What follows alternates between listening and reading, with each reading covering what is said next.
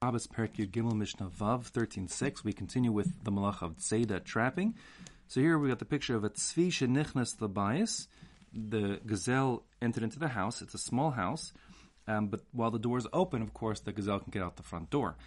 Let's say this this house has a sliding door. So when a person slides the door, v'nal echad bifanav, the person who slides the door now making the gazelle confined to the house to the point that he can grab this gazelle whenever he wants it with a good lunge because it's a small space and a big gazelle. At that point, the guy who closed the door will be chayev because he's the one who trapped it.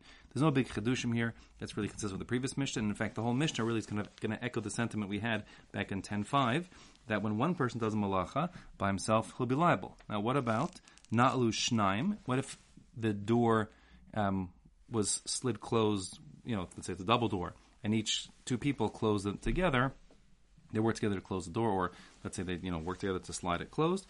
Pturin, they'll both be pater, because as we said before back in 10.5, that we darshan that it has to be ba'asosa, one person who does the malacha, not two people who share doing the malacha to be chayiv medoraisa. They'll both be pater, just an issur d'rabbanan.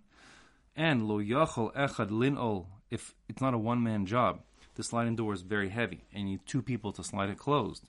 So v'na'alu if it's a two-man job and two people indeed do close it together, then chayavin, they'll both be chayav, just like we said back on 10.5. You have a big, let's say, loaf of bread that two people are needed to carry, so then if they carry together, they'll be liable. Exact same principle over here, two guys doing the malacha together. Um, since it's a two-man job, they'll both be liable. For Rabbi Shimon Poter, Rabbi Shimon disagrees, like he did back in 10.5, and he holds that there's he had a third drush in that pasuk over there, um, which the Chum didn't hold of, these are something else, and that being the case, Rabbi Shimon holds when two people act together to do a malacha, they're never chayiv. It just doesn't work like that. You have to do a malacha by yourself entirely to be chayiv, says Rabbi Shimon. However, the halacha does not follow him. The halacha is like Tanna Kamma, that if it's a two-man job and they work in concert and both do it together, they both will be chayiv midoraisa.